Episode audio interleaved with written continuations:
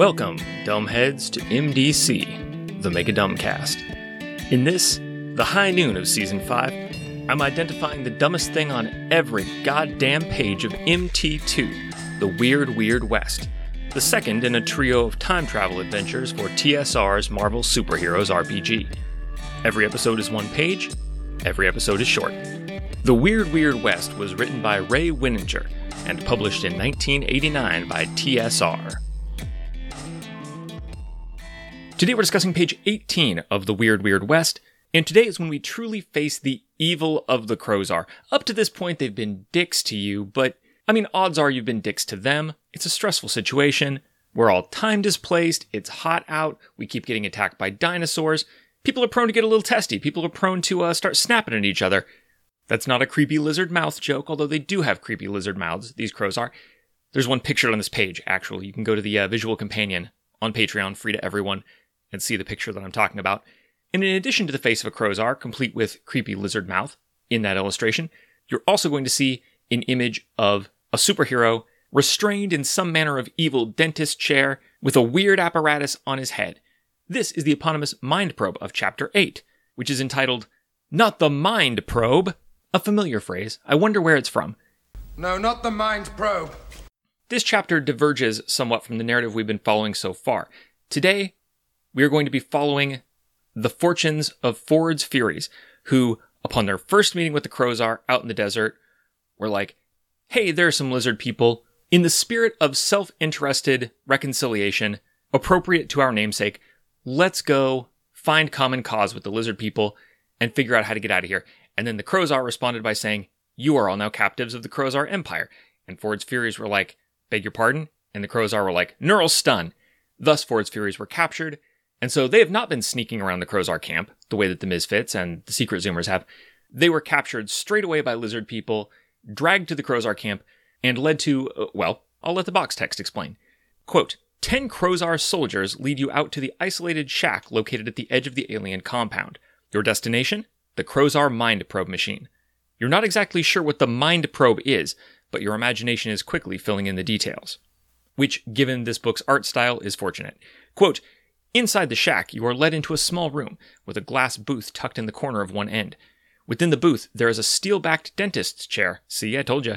Quote, and a helmet that is wired like a Christmas tree. Outside the booth, there is only a bench and large control console, with its mess of wires and cables sloppily drooping down to the floor.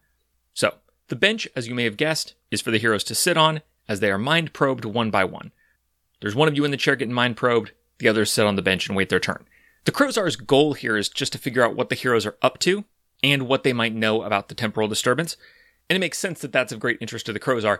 It's not of great interest to us because we know the answers to those questions are number one, just dicking around being superheroes, and number two, not a goddamn thing. What's of interest to us is how our heroes are going to deal with this turn of events. Here, Ford's Furies were trying to be friendly to the local lizard people. Things escalated. Now they're getting mind probed. Not just beaten up, which is standard for superheroes, but mind probed, which is extremely intrusive, turns out to be extremely painful and somewhat damaging as well. And who knows what the Crozar are going to do with this information. So at this point, even if you are Ford's Furies and you are peace minded, you know the Crozar are evil, they are the bad guys, and it's time to do something about this. You have a lot of choices, Two of them are potentially effective. Now, the first thing that's probably going to occur to you is to simply resist the mind probe, right? Marshal your superheroic willpower and refuse to tell the Crozar that you know nothing and you're just sticking around. Here's how that's going to go for you. Quote, the Crozar mind probe actually attempts to read the thought patterns locked into the neurons of its target. The machine has three different intensity levels. When a hero is first placed in the machine, the Crozar will always begin at the lowest level of intensity. If the hero resists questioning at the lowest level, the aliens will then up the intensity to the next level until the hero either breaks and reveals everything he or she knows, or resists all three levels of questioning. At each intensity level, the hero must make a psyche feat roll in order to resist answering all of the aliens' questions truthfully. The aliens are chiefly interested in finding out who the heroes are, what they are capable of, where they come from, why they are interested in the alien encampment, and what they know about the temporal disturbance. If the hero in question fails a psyche feat roll during questioning, he or she automatically answers all of the above questions truthfully. Each psyche feat roll the hero passes during questioning means that he or she has successfully resisted one stage of questioning. Resisting the mind probe places a great deal of strain on the target's psyche, however, so each successful feat roll also inflicts 5 points of health damage upon the target. Of course, the hero can choose not to resist the mind probe and answer all questions voluntarily. So those are the basics, but there are two details here that make resistance a bad idea. Number one, quote, the intensities of these psyche feat rolls necessary to resist the three stages of questioning are good, excellent, and remarkable. Now, because we, the readers, know how the intensity rules work, we know that this is bad news for most individuals and definitely bad news for a team. On the first stage of questioning, anyone with a psyche score under good needs a red result to resist. On the second stage, anyone with a psyche score of under excellent needs a red result to resist. And on the third stage, anyone with a psyche score under remarkable needs a red result to resist. Taking Ford's Furies, for example, since they're the ones who are here. On the team, we have all ears with a psyche of good. So all ears is going to have a 3% chance of resisting by the third round. Ironblood, who, even with his literal iron will, has a psyche of only excellent, and therefore has a 5% chance of resisting the mind probe by the third round. Scoop, also with a psyche of good, and therefore a 3% chance to resist on the third round. And only Cub Scout, battle hardened little cutie that he is, has an incredible psyche, and therefore a 70% chance of passing each of the three rounds. So, okay, Cub Scout is a badass, but we don't get to pick a designated willpower person. That's not how it works. Quote, if the Crozar finish interrogating the first prisoner before he or she breaks, they will select another and lead him or her off into the glass chamber. This process is repeated until they either have their answers or all of the heroes have been questioned. So if you're planning to stonewall the Crozar, you're basically going to need an incredible psyche like Cub Scout for every member of the team. Otherwise, your odds are like single digit that you're going to make it through. And any hero who resists all three rounds is down 15 health plus whatever karma they had to spend to make it through. So yeah, it's like a very narrow subset of heroes who can really make it all the way through this questioning. Stonewalling is not a great option. Another thing you might try to do is intimidate your foes. You might think, hey, we made the mistake of trying to talk to these people the first time. Now that they've got us hooked up to the sci fi lizard lie detector, let me just open right up and say, hey, I'm made of ears. That may not seem like so much, but that dude over there, he's like 10% iron because of his high blood iron content. That little badass over there is a Marine, a CIA assassin, and a wolf. And that person over there has some kind of weird dirt powers. Don't worry about them. Focus on we've got an iron one and a wolf one. You don't want to fuck with us. And you might think, by making this threat while you're hooked up to the lie detector, they're going to know that you're serious about being powerful superheroes and maybe like let you go or negotiate with you.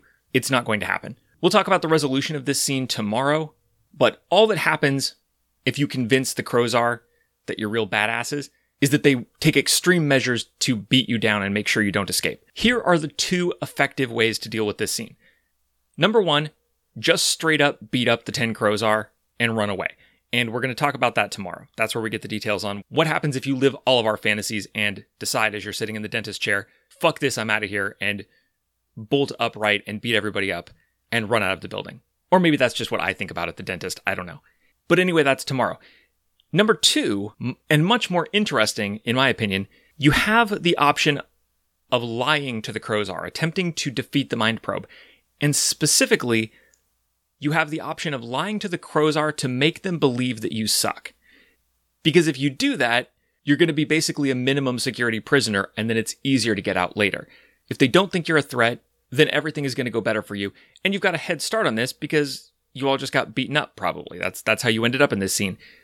Here's how lying works. Quote, a clever hero might try to fix some sort of false set of answers in his or her mind, hoping to deceive the mind probe into believing that the answers are the truth.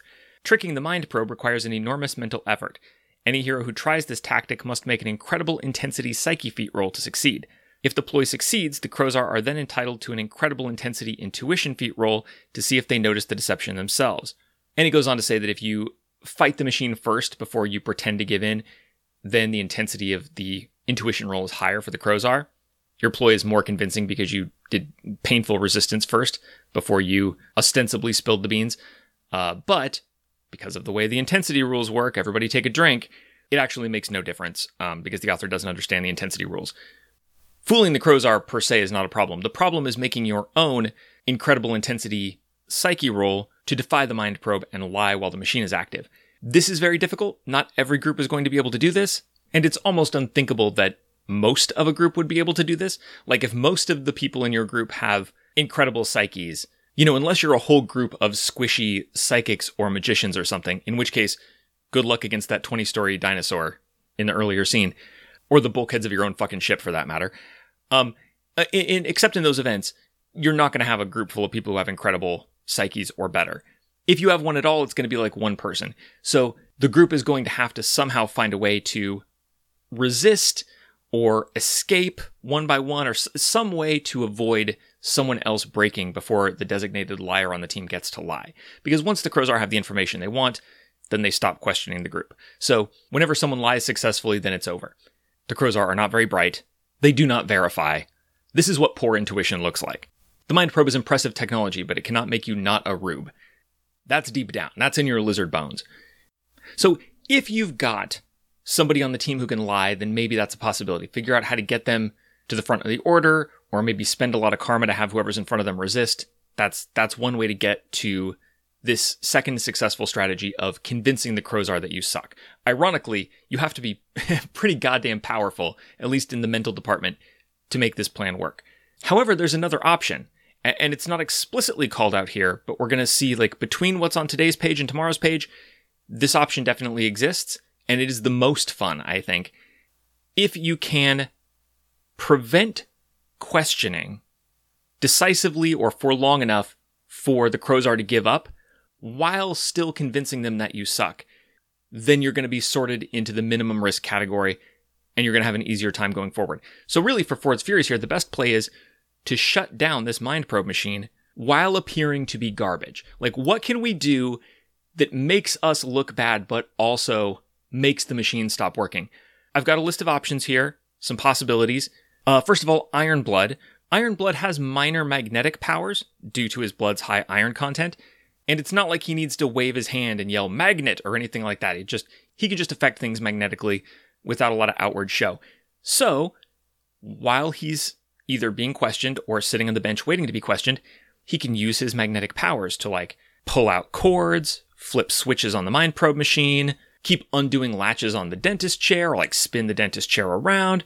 There are a lot of things you can do with a medium strength magnet to make delicate machinery not work the way that it's supposed to work. So if Ironblood plays it cool, then he can probably use minor magnetic shenanigans to make it seem like the mind probe is just like a piece of crap. There is a risk here, given that it's only typical strength magnetism and the Crozar have excellent strength, that if they really don't want to go tell their boss that the mind probe is on the blink again, they might just like push the button harder, flip the switch again and hold it in place. Hey, you, lizard number eight over there, put that cord back in and fucking hold it into the outlet. We've got a certain amount of time in the day scheduled for mind probe. So maybe there are holes in this plan. There are other options. All ears has sonic powers. He could use sound suppression to just sort of like cone of silence the interrogator and the hero in the chair so that like the person in the chair can't hear the questions and the interrogator can't hear the hero. The the trick here is don't create like a weird vacuum of sound that's going to make them assume that you have some kind of, you know, covert powers or that you're being protected by a friendly poltergeist or something. Instead, you want to just like muffle it enough that it's like if you're trying to watch a movie on TV, but the TV isn't up quite loud enough. So it's like I can tell that they're talking and I can kind of almost get the gist. But if you ask me what that person just said very dramatically, I really don't know. If you can get it to just that level, which all ears can do, and then maybe simultaneously bring up the volume of the machine. Uh, if there's any kind of little creak or knock that the machine makes, raise that level so it seems like there's something wrong with the machine too. You might just get the Crozar to give up on Mind Probe Day as I have given up on so many movie nights. Sometimes when you've got a toddler, it's not worth the risk. You think about turning up the TV's volume, the stakes are too high. You could just give up. Have you ever spent an evening just eating popcorn and doing nothing else while you eat the popcorn? I recommend it. You don't need movies. And then finally, there's another option. This one is a little bit last ditch, but but more lasting. Scoop has the ability to phase through solid objects by taking a shortcut through Dirt World, the plane of dirt, of which she is the rightful master, she can also like throw boulders, throw sharp chunks of rock. There's a lot of showy stuff she can do. But if she uses her phasing power to phase through a machine, it will cause the machine to malfunction. And in her case, because this is skinned as like moving through dirt world, the mechanism of that machine interference is that she leaves a lot of uh, dirt and pebbles and stuff inside whatever she walks through. So if she's able to just for a moment slip a hand through part of the mind probe or something like that, she'll create a malfunction. And it's not going to be like a big superhero handprint where, you know, somebody swiped their big meaty super paw through the machine to stop it working. This is going to be like there's a lot of shit caught in the fan.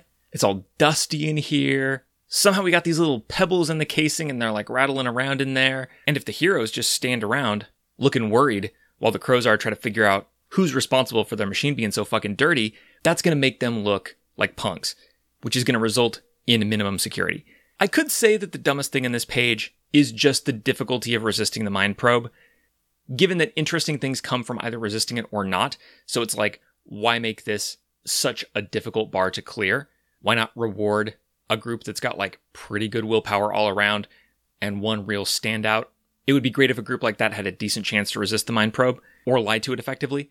But eh, this comes down to the author not fully understanding the rules. We've talked about that a lot. And its details, right? Regardless of how this scene works out, you're going in an interesting direction. It's that that's a small turn of the dial to make this work effectively. The dumbest thing on this page is kind of a backhanded compliment. I think this thing about like how do we stop this interrogation while looking like we suck? How do we use our powers in a way that doesn't make it look like anyone should respect us but still gets the job done? That is a very interesting challenge. That's kind of a unique situation. It's something many players will not have ever done before. It's very cool. The problem is there's no like exposition or foreshadowing to convey to the players that what they want to do is make the Crozar think they're weak. The, the players have no idea what the Crozar will do or believe. They don't know what the consequences of their actions are. So the players have no way to know that their best option is to seem weak, right? It's equally plausible to think, well, the Crozar respect strength. If they're convinced that we're very strong, they're not going to try to fight us head on. If we can convince them that we truly don't know what's going on here with the temporal disturbance but want to help, then maybe they'll be allies with us.